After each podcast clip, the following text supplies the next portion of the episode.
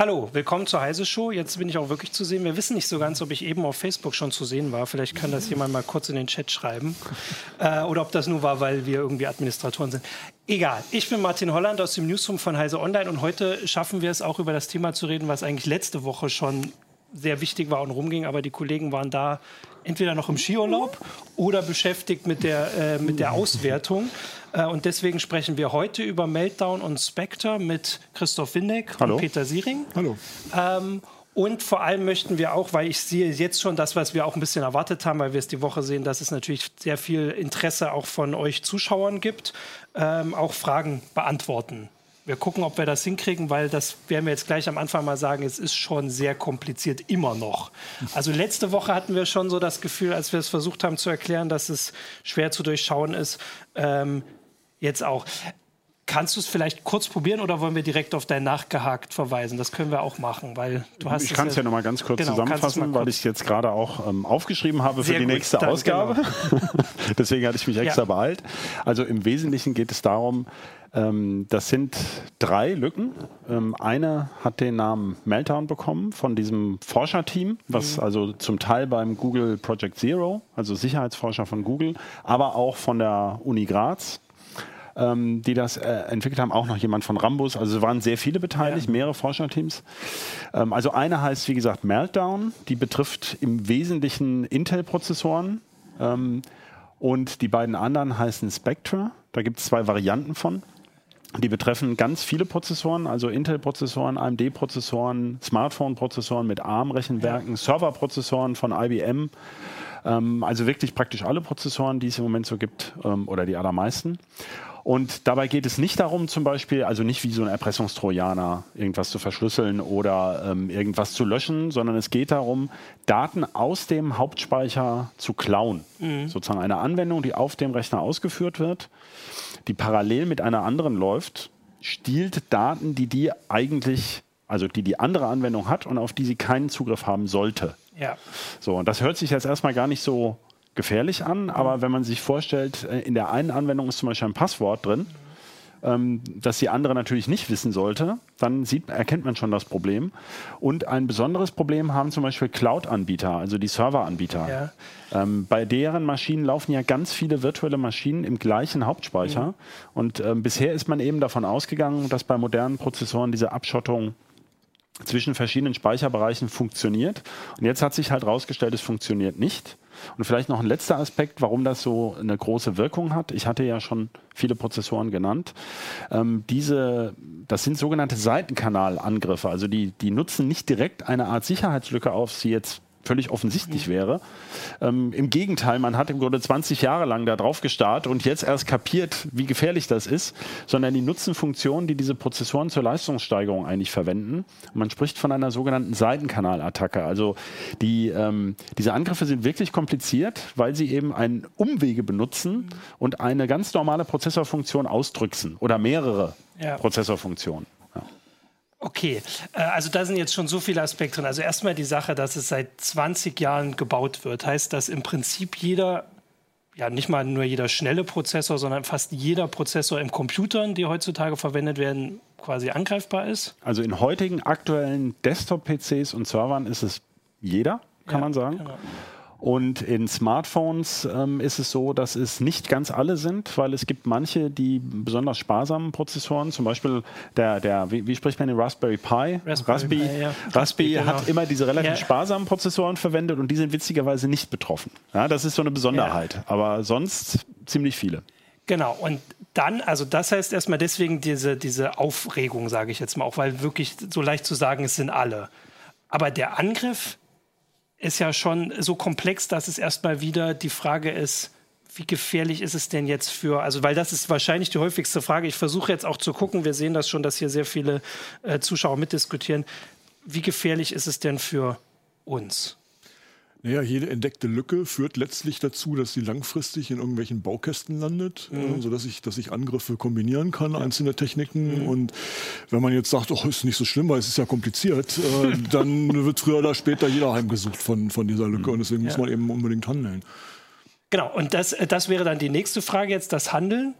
also es wird jetzt schon gehandelt, indem es Patches gibt für mhm. Software, weil du hast es ja gesagt, ich versuche das immer, weil also ich muss sagen, also für euch, ihr habt schon gesagt, dass ihr eine Weile gebraucht habt, um es mhm. zu verstehen.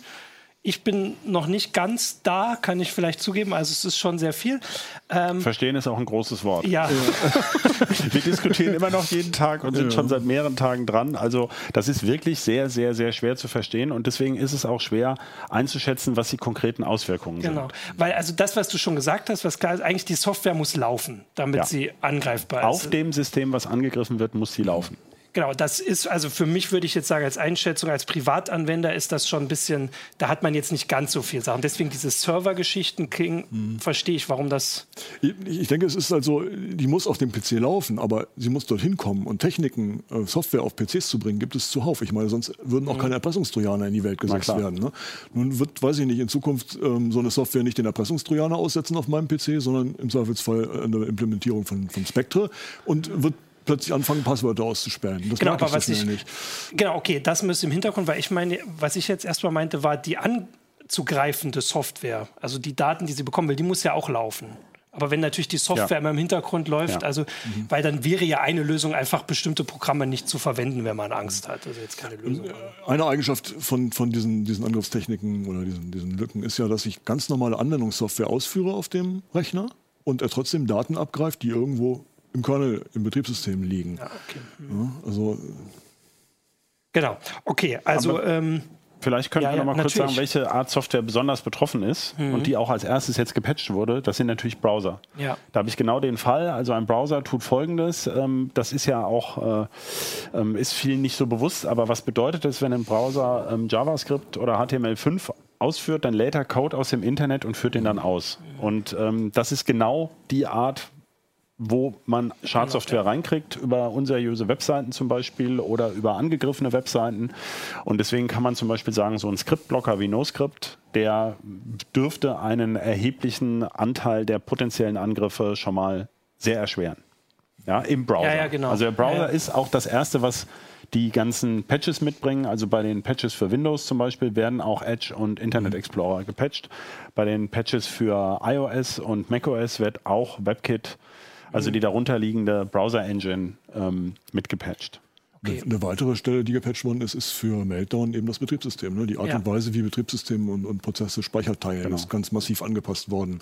Genau, und da gab es aber direkt ja schon Schwierigkeiten, offensichtlich, weil das kann man ja nochmal sagen. Also diese Lücke hat dieses Forscherteam gefunden schon vor einer Weile. Eben, die haben äh, die, äh, also man hat die Lücke absichtlich erstmal geheim gehalten und hatte eigentlich geplant, jetzt am 9. Januar mit den Patches für Windows und auch vielen Linux-Patches und auch für andere Systeme gemeinsam an die Öffentlichkeit zu gehen.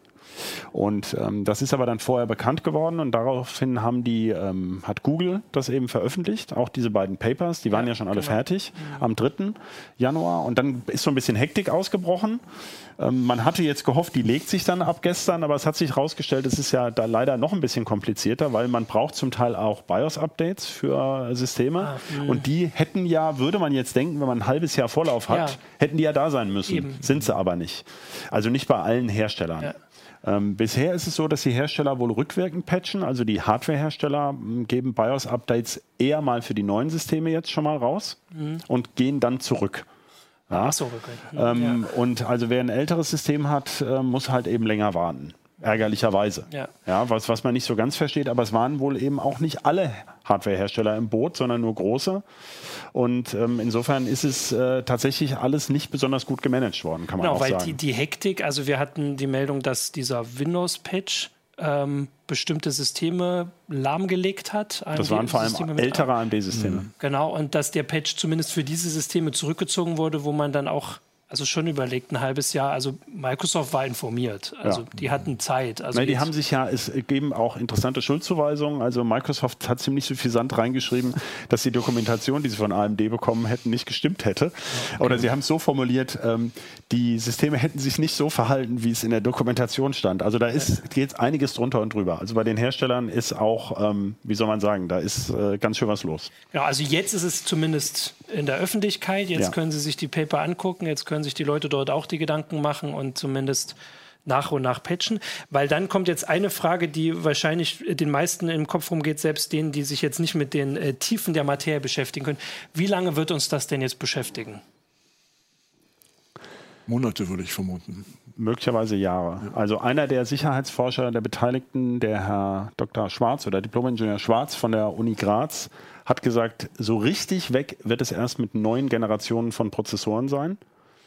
Und ähm, Intel hat ein White Paper veröffentlicht mit Maßnahmen, die in kommenden Prozessorgenerationen implementiert werden sollen.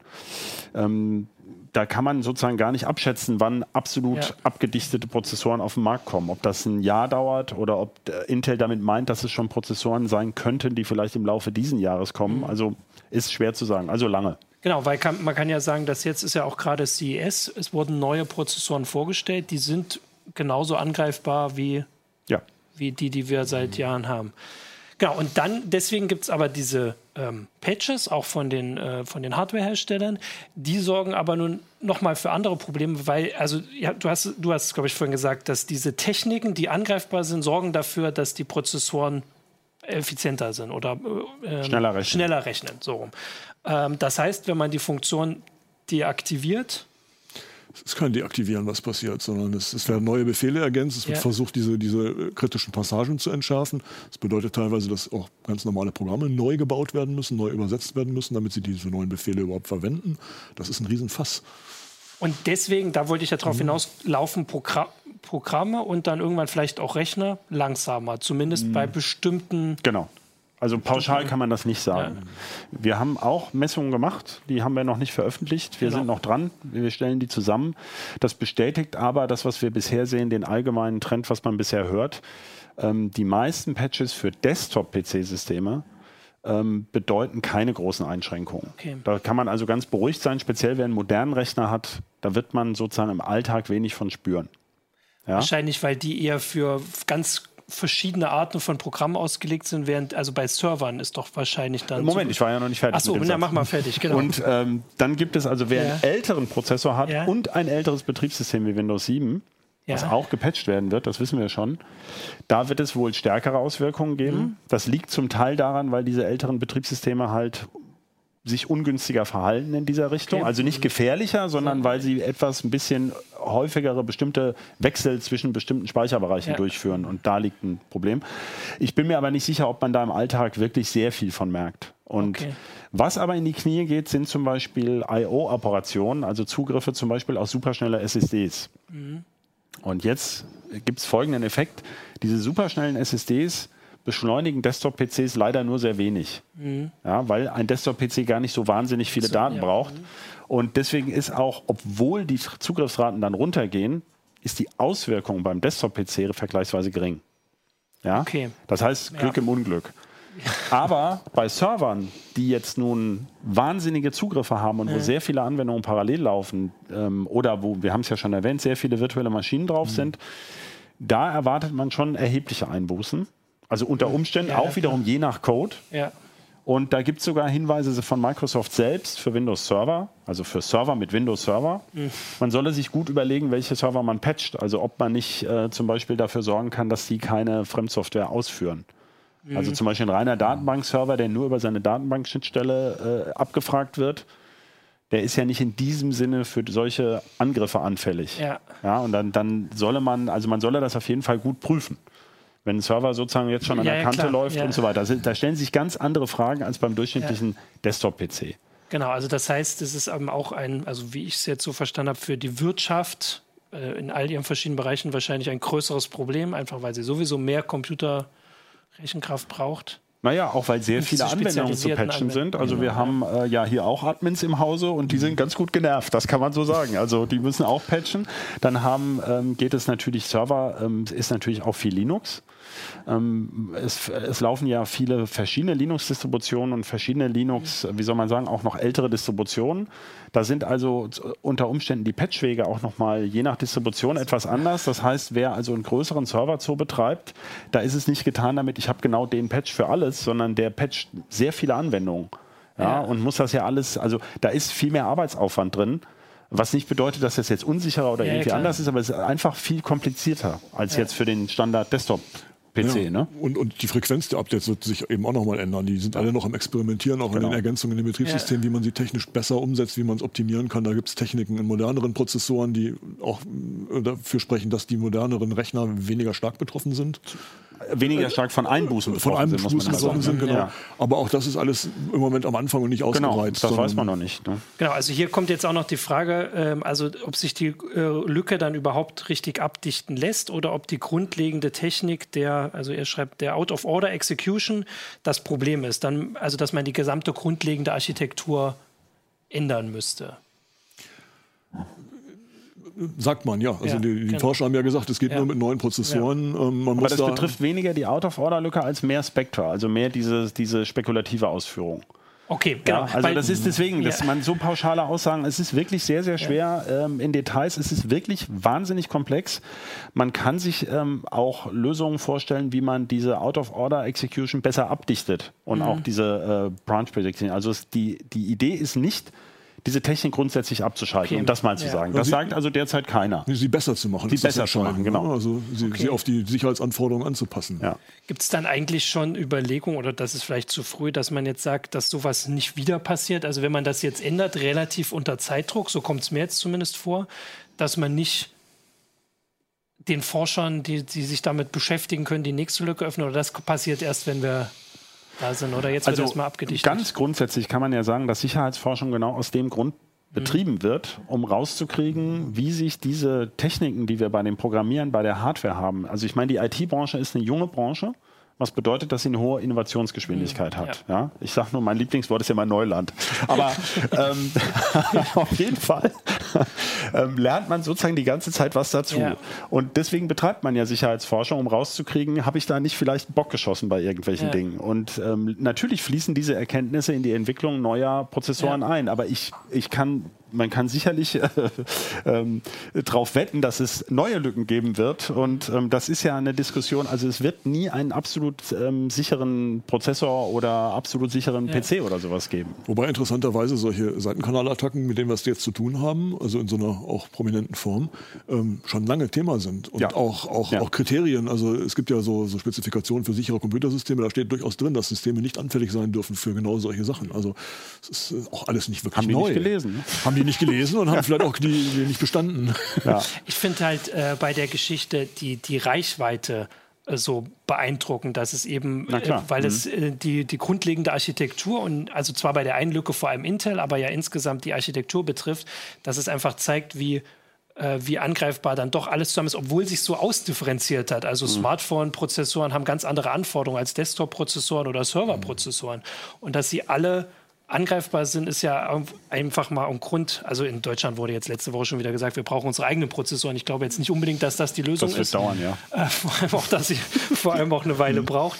Äh, aber dass man sich darüber ja auch Gedanken macht, wie angreifbar wir also, also ich meine, das wissen wir vorher schon. ich finde es sehr spannend, dass also ein Aspekt dabei, diese Branch Prediction, also diese Sprungvorhersage, ja. die arbeitet zum Teil mit so neuronalen Netzen. Ja. Da war AMD noch sehr stolz drauf, als sie das Mitte letzten Jahres vorgestellt haben, so. wo dann rauskam, naja gut, ähm, das stimmt zwar, dass sie das tun, aber das tun sie übrigens schon lange, also auch ja. in ihren eigenen Prozessoren. Diese Sprungvorhersage überlegt ja, welcher, welcher Befehl könnte vermutlich mit hoher Wahrscheinlichkeit als mhm. nächster durchgeführt werden unter ganz vielen Parametern. Ja. Habe ich auch die Daten und geht es dann wirklich schneller und so. Ja, und das ist so ein bisschen wie KI. Also wir haben hier genau so ein Problem. Der Prozessor tut schon mal was und es stellt sich dann im Nachhinein raus, oh, war doch nicht so eine gute Idee. Und das, diese Probleme werden uns weiter betreffen, denn ähm, wie will man die Performance sonst steigern? Ja, ja genau. Ja. Wobei die KI in den Intel-Prozessoren eher so dem Hund entspricht, wo man einen Stock wirft. Ne? Ja. macht man dreimal und dann braucht man keinen Stock mehr werfen, der Hund rennt trotzdem los. Schon, genau. Ja. genau. Was ich interessant finde, ist, dass, mhm. dass äh, die Grazer Forscher und auch andere Leute, die in diesem Umfeld aktiv sind mhm. wissenschaftlich, ähm, dass die von der EU gefördert werden. Das ist ganz interessant. Ja. Da sind mal EU-Fördermittel an der richtigen Stelle, würde ich sagen. Naja, deswegen passiert ja im Grunde schon das, ähm, dass, äh, dass, also die, äh, dass man versucht, ähm, zumindest die, die Sicherheit zu verbessern. Also es fließen mhm. schon Gelder rein. Es ist ja nicht nicht so, dass, dass irgendwie die EU gar nichts täte und so. Es wird ja auch hier IT entwickelt. Ähm, äh, und der Prozessor ist ein Teil, da war jetzt halt mal da drin ein Loch. Aber wir haben ja, wir berichten ja jeden Tag über Ja, ja, Sicherheitslücken. ne? Das ist also insofern. ist halt also der Unterschied, warum es jetzt eben auch so viele Zuschauer äh, äh, interessiert, ist ja, dass jetzt gerade jeder über die Lücken berichtet. Das Natürlich, passiert ja, ja. sonst nicht so Klar. und vor allem, weil es eben auch Ja. wirklich so viele betrifft. Ich habe jetzt äh, noch Detailfragen. Ich muss ja mal ein bisschen aufpassen, weil so schnell neue kommen. Eine kann ich, glaube ich, selbst äh, beantworten. Da war die Frage, wie es bei Spielen aussieht. Äh, ich schätze mal in Bezug auf die Performance-Einbußen dann bei Nvidia-Grafikkarten. Also was ich gelesen habe, ist, dass die ähm, technisch bedingt eher nicht so betroffen sind.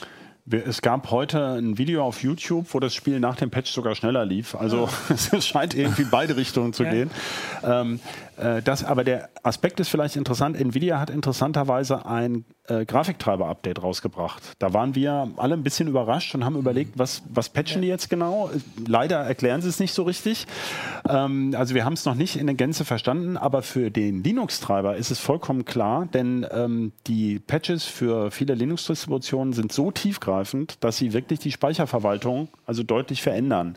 Und dann müssen sich die dafür vorgesehenen Treiber natürlich auch anpassen. Ja. Das heißt, es kann also sein, dass nach dem Patch man äh, einen neuen Grafiktreiber installieren muss, weil der alte gar nicht mehr funktioniert bei Linux-Distributionen. Ne? Könnte also, bei Windows auch passieren. Ne? könnte da, ist, auch da sind auch passieren. solche Eingriffe passiert. Ja.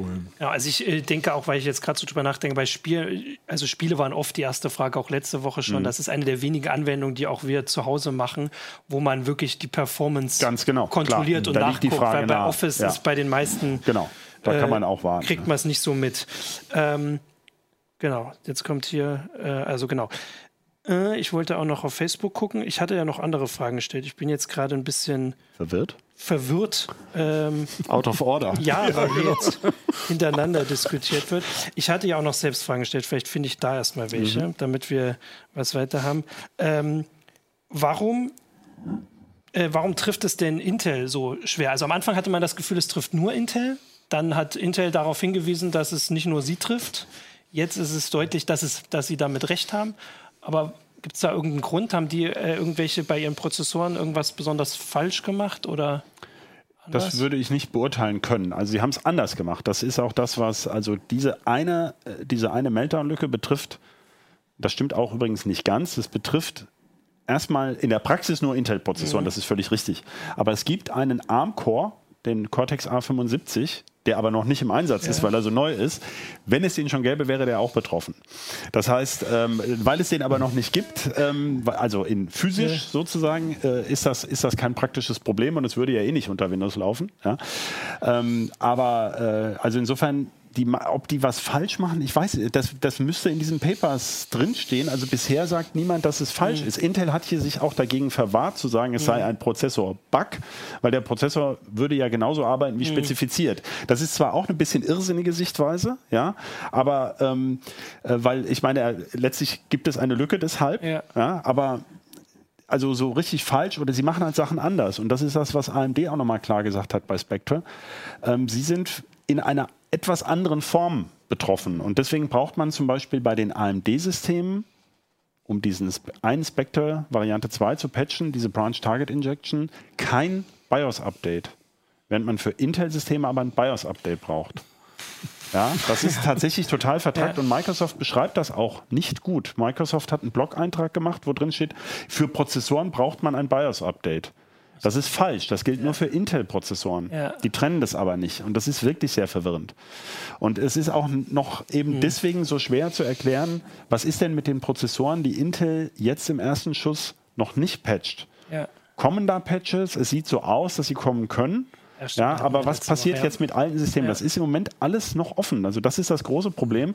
Und auch zum Beispiel Samsung ist der größte, ist doch der größte Smartphone-Hersteller, oder? Ja, ja, ja. Ich habe bisher noch kein Paper von denen gefunden. Und ich meine, die bauen betroffene Prozessoren, das ist Ja. vollkommen klar. Ja.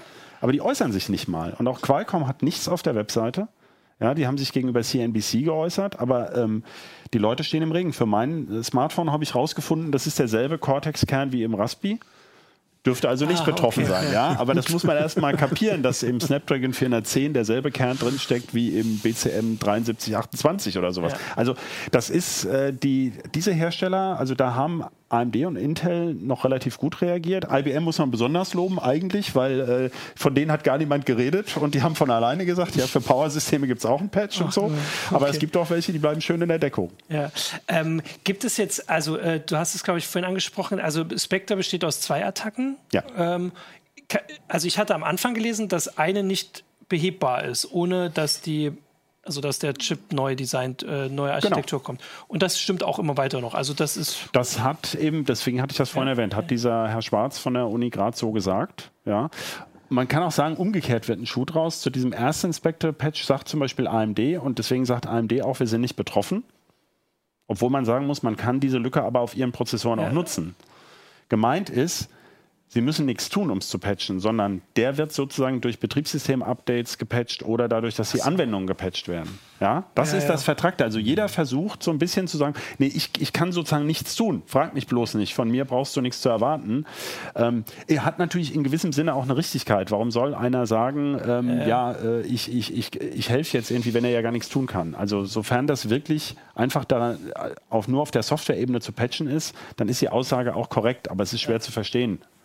Ja, es ist, also auch insgesamt, so wie du es erzählst, ist schon auffallend. Also einerseits haben äh, viele Akteure da teilweise sehr gut zusammengearbeitet, ja. also über Monate hinweg diese äh, Veröffentlichung vorbereitet.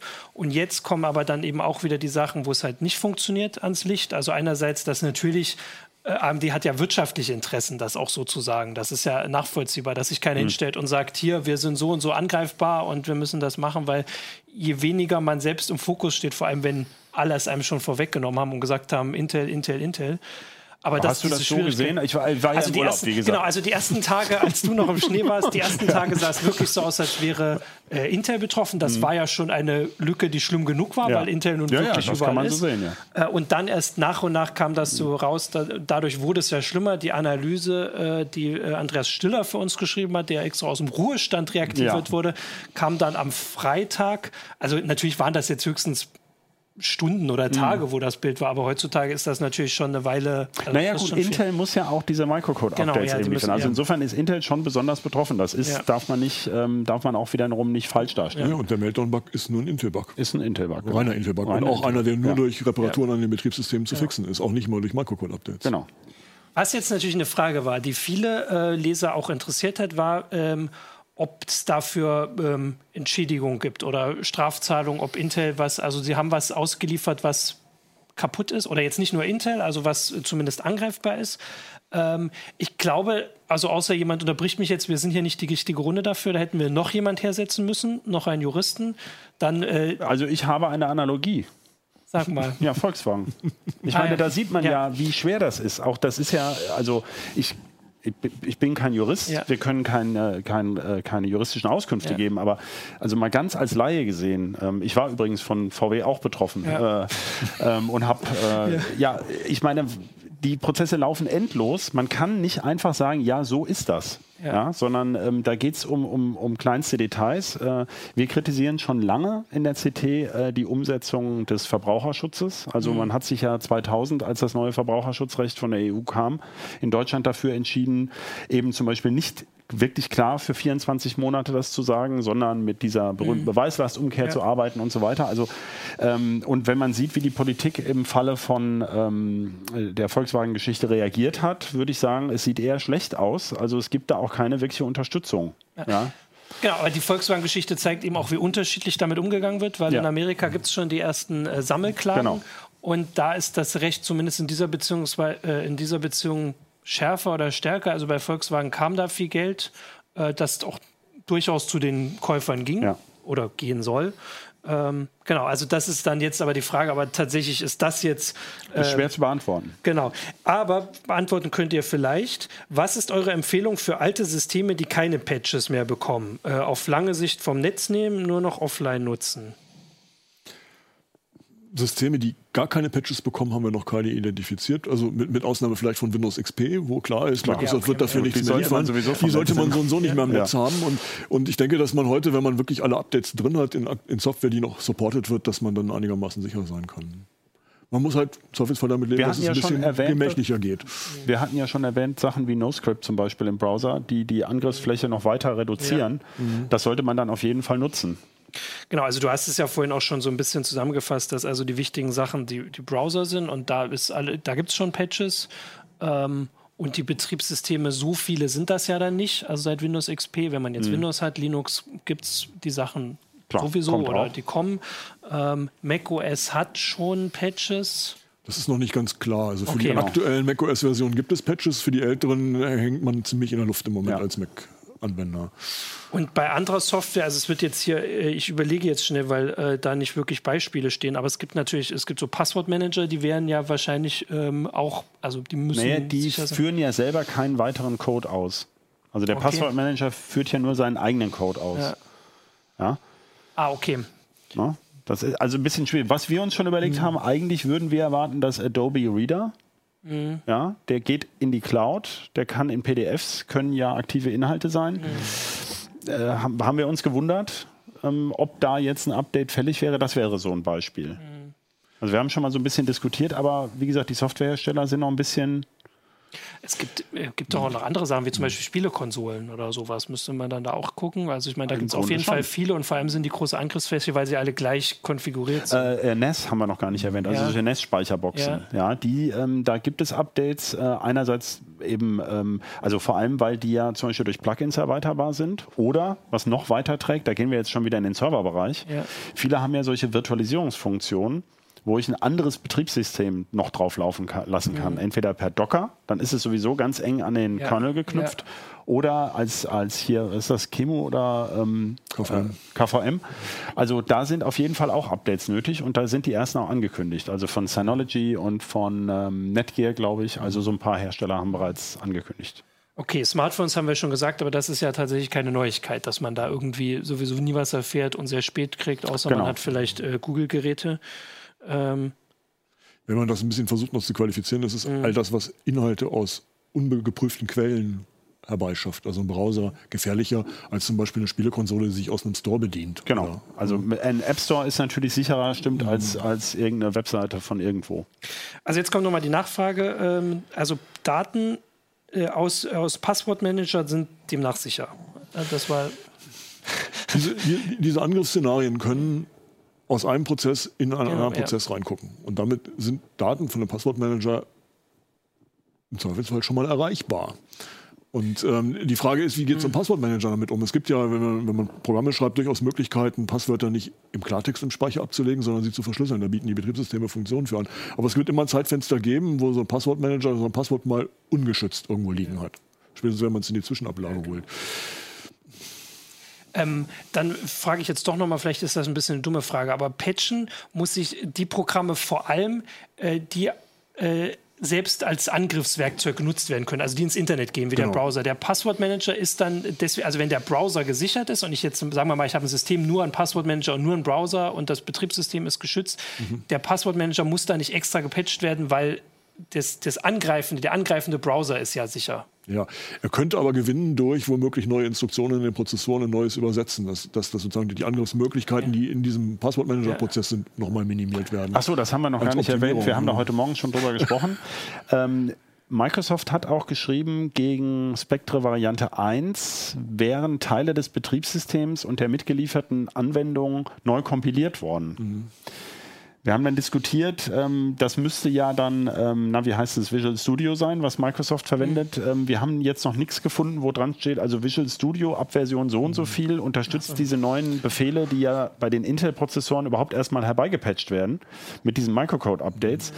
Also auch da äh, ist es im Moment noch offen. Gibt es bereits neue Compiler, die diese sichereren Sprungvorhersagen, äh, Sprung, Sprungbefehle in den Programmen mhm. eben nutzen. Wir wissen es einfach ja, nicht. Also der GNU-Compiler, da, da scheint es eine neue Version zu geben, habe ich gesehen. Ja. Und diese LLVM-Compiler Collection, da sind sie dabei, da gibt es eine Vorabversion. Also das kommt auch erst alles. Und, auch, und erst dann äh, kann ein Entwickler Software neu mhm. übersetzen. Ja, ja. Um, genau.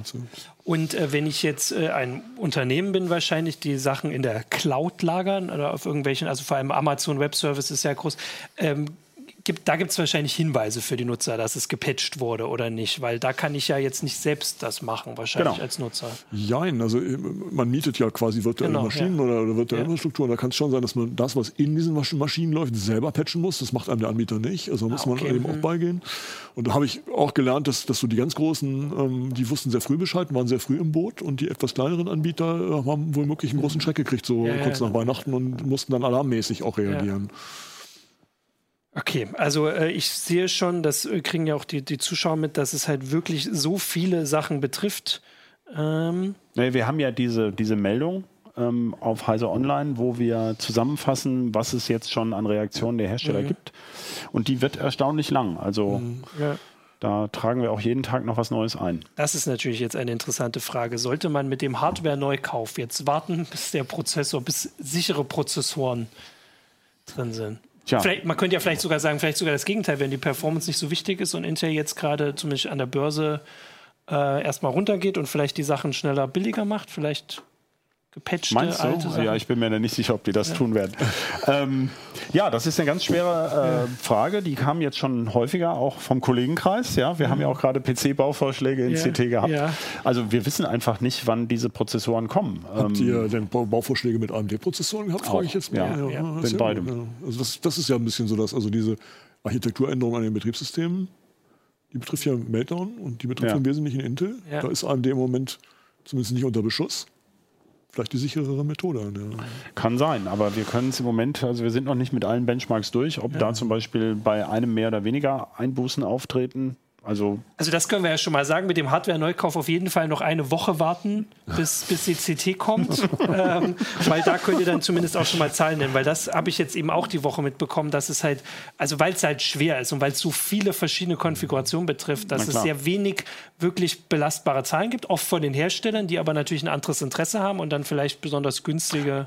Nö, also nach dem, was so wir so sehen, ist, sind die Zahlen, die Intel und äh, Microsoft veröffentlicht haben, Okay. okay. Also die mhm. können wir, da kann man eigentlich so aus dem, ja. aus dem Bauch raus, würde ich jetzt erstmal sagen, die liegen ziemlich gut. Ähm, man muss sehen, das ist börsenrelevant. Ja? Also ja, Intel kann da nicht sehr bescheißen. Die haben auch die konkrete Konfiguration angegeben. Ähm, die okay. sind mittlerweile, ähm, also können sich das nicht leisten, ähm, in so einer Situation jetzt ähm, schlitzohrige Zahlen zu verteilen, ja. Äh, die nachher möglicherweise eine Klage nach sich ziehen. Wir haben vorhin noch, ich wollte euch eine Frage vorlesen, damit auch die Zuschauer mitkriegen, wie komplexe Fragen an, da sage ich jetzt wirklich an euch herangetragen mhm. werden, weil an mich kommen die nicht. Äh, und zwar aus dem Forum. Ich lese es mal vor. Die Microcode Fixes der CPU-Hersteller gegen Spectre verhindern die alle Information Leaks aus spekulativ ausgeführten und nicht committeden Geisterbefehlen oder nur den naheliegenden Cache-Hit-Miss Side-Channel, in dem spekulativ geladener Speicher beim Rollback auf Dirty gesetzt wird? Fragezeichen. Nein. Äh, wow. Sehr schön. Also am, am Ende, ne, also die, die, ja. im Moment wird, wird, wird äh, nicht irgendwie daran gearbeitet, dass die Informationen in den Caches ähm, äh, sauber sind. Ja. Das ist ja sozusagen das Ende der Frage, deswegen konnte ich so Nein sagen. Also die Caches ja. sind weiter schmutzig. Achso, jetzt wollte ich kurz, jetzt habe ich es schon weitergemacht, aber da kam tatsächlich noch eine Frage danach, weil im Falle letzteren, aber du hattest Nein gesagt, mhm. kann man den Branch Predictor selbst als Side-Channel nutzen? Das ist eine ganz interessante Frage, ja. weil, weil das sagen die, die äh, Forscher, die das ja letztlich entdeckt haben, dass äh, sie ziemlich sie sind zuversichtlich, dass womöglich noch andere Seitenkanäle anzuzapfen wären. Okay. Und, äh, insofern ist dieser Branch Target Buffer zum Beispiel, das ist letztlich auch ein Cache und ähm, ja. über den, also man kann ihn mit Code ausforschen, wie funktioniert er, wie ist er gebaut und womöglich kann man es auch nutzen, um darin ja. Informationen von A nach B zu transportieren. Das beantwortet übrigens auch die Frage nach dem Prozessorkauf warten. Also da die sagen, möglicherweise ist da noch mehr. Mhm äh, kann man es im Moment nicht sagen. Die ne? finden aber vielleicht auch in der nächsten Generation was. Also mhm, es, ist, genau. es, ist, einfach Computertechnik. Ja. Sie haben jetzt vor allem auch mitgeregt, was man damit auslösen kann. Also jetzt sind Sie quasi noch extra. Meinst du, haben Blut geleckt? Ja, ich würde ja. schon sagen. Also na, Sicherheitslücken mhm. sind jetzt nicht immer solche Sachen, vor allem solche komplexen Sachen, mhm. die dann äh, entweder, entweder machen sie alles kaputt oder nichts und entweder werden sie ja. gemeldet überall oder nirgendwo. Oder also bei uns schon immer. So. Mhm. Und jetzt haben sie gesehen, dass mit dem richtigen Logo und dem richtigen Namen. Ja, wobei das, das, also ich, man kann auch ein bisschen lesen, was haben die ja. Leute eigentlich gemacht ja. wer, wer, ist, wer, steckt dahinter. Das ist über Jahre gelaufen. Das sind, sind, sind, Individuen, die da sehr viel Zeit versenkt haben, um, um diese, diese Effekte zu beobachten und rauszufinden. Also Ähm, da steckt eine Menge Zeit auch drin. Ähm, dann können wir nämlich auch gleich hier, ich sage jetzt schon mal, weil ich würde den, zu, äh, den äh, Zuschauern sagen, falls ihr noch jetzt Fragen habt, könnt ihr die ja nochmal auf YouTube, da würde ich jetzt gucken. Äh, vorher nämlich dann nämlich an euch noch aus dem Forum. Ähm, Roffel, lol, lol, ja, okay, äh, stuft, äh, ähm, er meint Intelgate, so wie er es jetzt nennt, als den größten IT-Unfall, Sicherheitslücke ein, ähm, die er in den letzten 20 Jahren gesehen hat. Kann man das so bestätigen? Fällt euch was anderes ein? Also so wie wir jetzt gesprochen haben, klingt es für mich auch so. 20 Jahre wäre 1997 als. Ich hab, mir, mir ist gerade Windows XP eingefallen, vor Service Pack 2. Da ist ja. einfach die Verbreitung von, von Computern eine viel kleinere gewesen als heute. Und dadurch ist das Problem einfach schon mal ein viel größeres. XP war damals so, wenn man es ans Internet angehängt hat, dann hat es eine Minute gedauert und dann war es kaputt. Okay. mhm. Genau, aber das waren nur Rechner, also Desktop-Rechner. Ja, ja. Jetzt haben wir halt die Handys noch dazu, über die wir gar nicht groß geredet haben, weil sich noch gar keiner wirklich damit beschäftigt, weil wir einfach naja, gewohnt Google sind. sagt, moderne Versionen von Android sind gepatcht. Ja, ja aber, aber, das ist genau. Ne, das ist wie Wer immer. hat moderne ja, ich möchte darauf, das ja. wäre mir vielleicht wichtig, um das nochmal ja. zu sagen. Es gibt in diesem in dieser Geschichte im Moment nach meinem Gefühl keine neutrale Instanz. Mhm. Ähm, Google Project Zero, ähm, also Google nutzt äh, sehr geschickt ähm, den großen Namen auch, ähm, um, um, das ist ja auch gut, auf, mhm. auf Sicherheitsrisiken hinzuweisen. Das ist gut. Man muss aber sehen, dass Google auch äh, einer der größten und wichtigsten Kunden von Intel ist.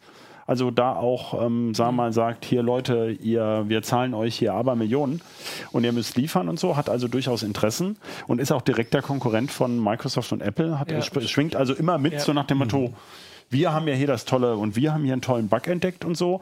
Aber viel besser verhält sich Google mit, bei, bei Android, ich meine, Google weiß ja, mhm. dass die gerade die kleineren äh, ja, ja. Smartphone-Hersteller nicht wirklich patchen und stellt sich aber hin und sagt, wir haben alles erledigt bei, bei Android, obwohl sie das wissen. Ja. Also sie können sich ja nicht dumm stellen und sagen, das nutzt ja mir überhaupt nichts, wenn ich für mein Galaxy S4 beispielsweise, was ein Cortex A15 hat, ähm, kein Update kriege. Ja. Und das weiß im Moment niemand. Ja? Es ist vor allem auch ein bisschen, also kann man ja schon auch mal festhalten, eigentlich ein bisschen unfair, dass wir hier eine halbe Stunde über Intel reden, weil wir da, also da, da gibt es Lösungen, da gibt es ähm, Überlegungen und so. Und bei Android haben wir uns quasi schon damit abgefunden, dass es äh, diese komplexe Schwierigkeiten gibt, mhm. also dass manche Geräte gepatcht werden, manche nicht, ein Jahr später gar nicht, damit wir neue kaufen und so. Mhm. Eigentlich müsste man zumindest genauso lange darüber sich beschweren, aber das haben wir zumindest in der Heise Show auch, glaube ich, schon gemacht. Mhm.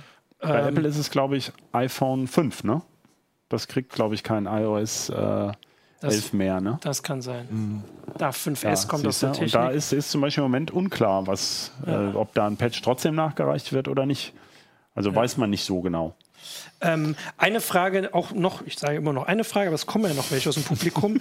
Hätte man das Problem vielleicht früher äh, finden können, Moment, wenn äh, sowas alles äh, Open Source wäre? Ja, das ist ja sozusagen Open Source. Also wie diese Proz ja. ähm, es gibt ein IA32 Developers Manual. Das ist das ja. geht auf genau das zurück, was ich vorhin gesagt ja. habe mit Intel. Es ist haarklein beschrieben, wie diese Befehle funktionieren. Ja? ja? Der Prozessor tut genau das, was in der Spezifikation steht und die ist öffentlich. Also die ist nicht Open Source in dem Sinne, sondern genau, das sind patentierte aber Sachen. Aber es ist einsehbar und das aber, ist das. Ja, seit aber Jahren. Sind, sind, diese Seiteneffekte darin beschrieben? Also dass, dass, dass bei der spekulativen Ausführung ähm, bestimmte Sicherheitsmechanismen nicht greifen, ob das wirklich eins zu eins dokumentiert ist. Das kann ich nicht beurteilen. Also diese Dokumentation, ja. also es ist wirklich kompliziert. Also diese Manuals die sind nicht bloß 30 also Seiten lang, sondern genau. mehrere hundert. Naja, oder ich meine, die, die, ne? die, haben ja letztlich mit den Prozessoren ein, ein, Design für die Software vorgegeben. Also da steckt ganz viel auch Software, Software-Design ja. drin und, und, und Sicherheitsdesign. Ähm, aber also es ist auf jeden Fall einsehbarer, als dass wir, wenn wir sonst Sicherheitslücken haben, sind das oft in Software drin und die ist mhm. äh, fast nie einsehbar. Das heißt, das auf jeden Fall schon besser zu im, Im, Fall von also Linux hat man, also in der Linux-Kernel-Entwicklung hat man sehr viel erkennen können. Also wenn man im Nachhinein sind, sind da ja. viele Dinge klar geworden. Ja. Ne? Die, die haben sehr früh angefangen, bestimmte Patches einzubauen. Mhm. Ähm, daran war abzulesen, dass da irgendwas im, im Busch ist. Äh, genau. Äh, jetzt, ach so, hier kommt noch der äh, als ähm, ähm, große Sicherheitslücke der Datendiebstahl von Yahoo. Da gab, also genau, weil das kann man ja durchaus mal sagen. Also ich würde das jetzt nicht als so, äh, wir haben uns irgendwie dran gewöhnt, dass Daten ähm, gestohlen werden. Ich weiß jetzt nicht, ob ich mich da jetzt auf das Eis sage, dass, ob der größer war oder nicht. Äh, aber wir haben noch nicht beobachtet, dass das wirklich ausgenutzt wurde. Genau, das sagen, das, das sagen kann man bisher ja noch, noch alle, ja. Ja, wobei, wenn die NSA sagt, wir wussten davon, aber ja. wir haben es nicht benutzt, ja, da ist die Frage, was macht man damit? Ja. Haben Sie gesagt, dass Sie es wussten? Ich dachte, Sie hätten gesagt, Sie wussten es nicht ich, und also hätten es mitgeteilt. Also es gibt auch gerade Sachen, wir gucken auch noch, es gibt wohl Sachen, es ist immer ja, andererseits, man sieht jetzt, wie viel Aufwand das war, das zu finden. Also die NSA hat natürlich unfassbar mhm. viele Ressourcen, aber auch nicht unendlich. Und die Leute, und wir haben natürlich sehr große NSA-Leaks gehabt, wo man das Gefühl hätte, wenn jemand in den Daten, wobei da habe ich auch die Woche schon überlegt, hätten die Leute, die die äh, Snowden-Leaks zum Beispiel angeguckt haben, das erkannt, ähm, so eine Beschreibung, die Tragweite so einer Geschichte, das weiß ich auch nicht. Also weil die, genau, weil die Daten sind ja nicht öffentlich, also die, die Materialien von Snowden sind nur öffentlich, die Journalisten ausgewählt haben zu veröffentlichen und die haben es vorher angeguckt und die müssen also so wie also wie es uns schwerfällt, also da waren ja nicht viele wirklich Prozessorexperten dabei zum Beispiel. Das kann ich glaube ich so sagen, ohne jemandem zu nahe zu treten.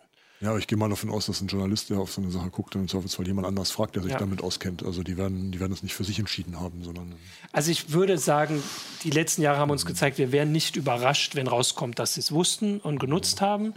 Ähm, es gibt keine Möglichkeit, das zu erkennen, oder? Für die es gibt welche, das ist ganz interessant. Also ja? es gibt technische Möglichkeiten. Es gibt in den Prozessoren, in den modernen, inzwischen ganz, ganz feingliedrige Möglichkeiten, die Performance zu beobachten, also Aktionen ja. im Prozessor zu beobachten. Und indem man bestimmte Events zählt, kann man erkennen, dass gerade so eine Spectre- oder Down-Geschichte läuft. Also daran arbeiten jetzt wieder andere. Security-Experten, um eben Warnsysteme zu konstruieren. Also das, aber gut, das wäre jetzt nicht, also ich, letztes Jahr hatten wir eine Lücke, ich weiß nicht mehr welche, da konnte man in ganz obskuren Logdateien noch nachgucken und manche besonders aufmerksame Nutzer hatten die auch tatsächlich mhm. gespeichert, weil diese Sachen kann man nur live beobachten und man würde genau. jetzt sagen, wenn die NSA das also gemacht hätte, dann würden sie jetzt aufhören, damit man, also damit man sie nicht auf frischer Tat wird, ertappt. Ja. Genau, also das wäre dann die Frage. So. Ja, also ansonsten äh, gibt es ja noch, also ja, ich glaube, hier wird eher über wirklich, wie weit man zurückgehen muss, um sichere Technik zu finden, diskutiert. Eine sichere Armtechnik kann man jetzt noch kaufen. Ein Raspberry. Ja. Achso, den Raspberry, genau. Und dann kann also man, genau. Ist, es gibt immer, das ist immer, ähm, wir, hatten wir es schon gesagt mit Out of Order? Hatte ich erwähnt, ne? Ja. Also es geht um Out of Order Execution. Das heißt, ein Prozessor führt einen Befehl aus, muss zum Beispiel warten auf Daten, die er nicht im Cache hat. Mhm. Und führt dann einfach einen anderen Befehl schon mal aus, obwohl der im Programmcode noch gar nicht eine Reihe ist.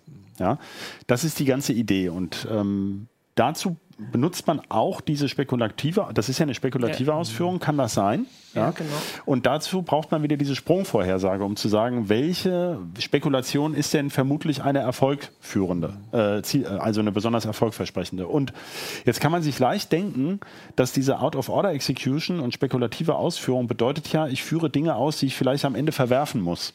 Und deswegen äh, tun das bei den ARM-Kernen immer nur die besonders leistungsstarken. Mhm. Und wir haben ja bei vielen Smartphones diese Kombination aus leistungsstarken und leistungsschwachen Kernen. Mhm. Und die leistungsschwachen, das sind In-Order-Kerne, die also davon im Prinzip gar nicht betroffen sind. Ja?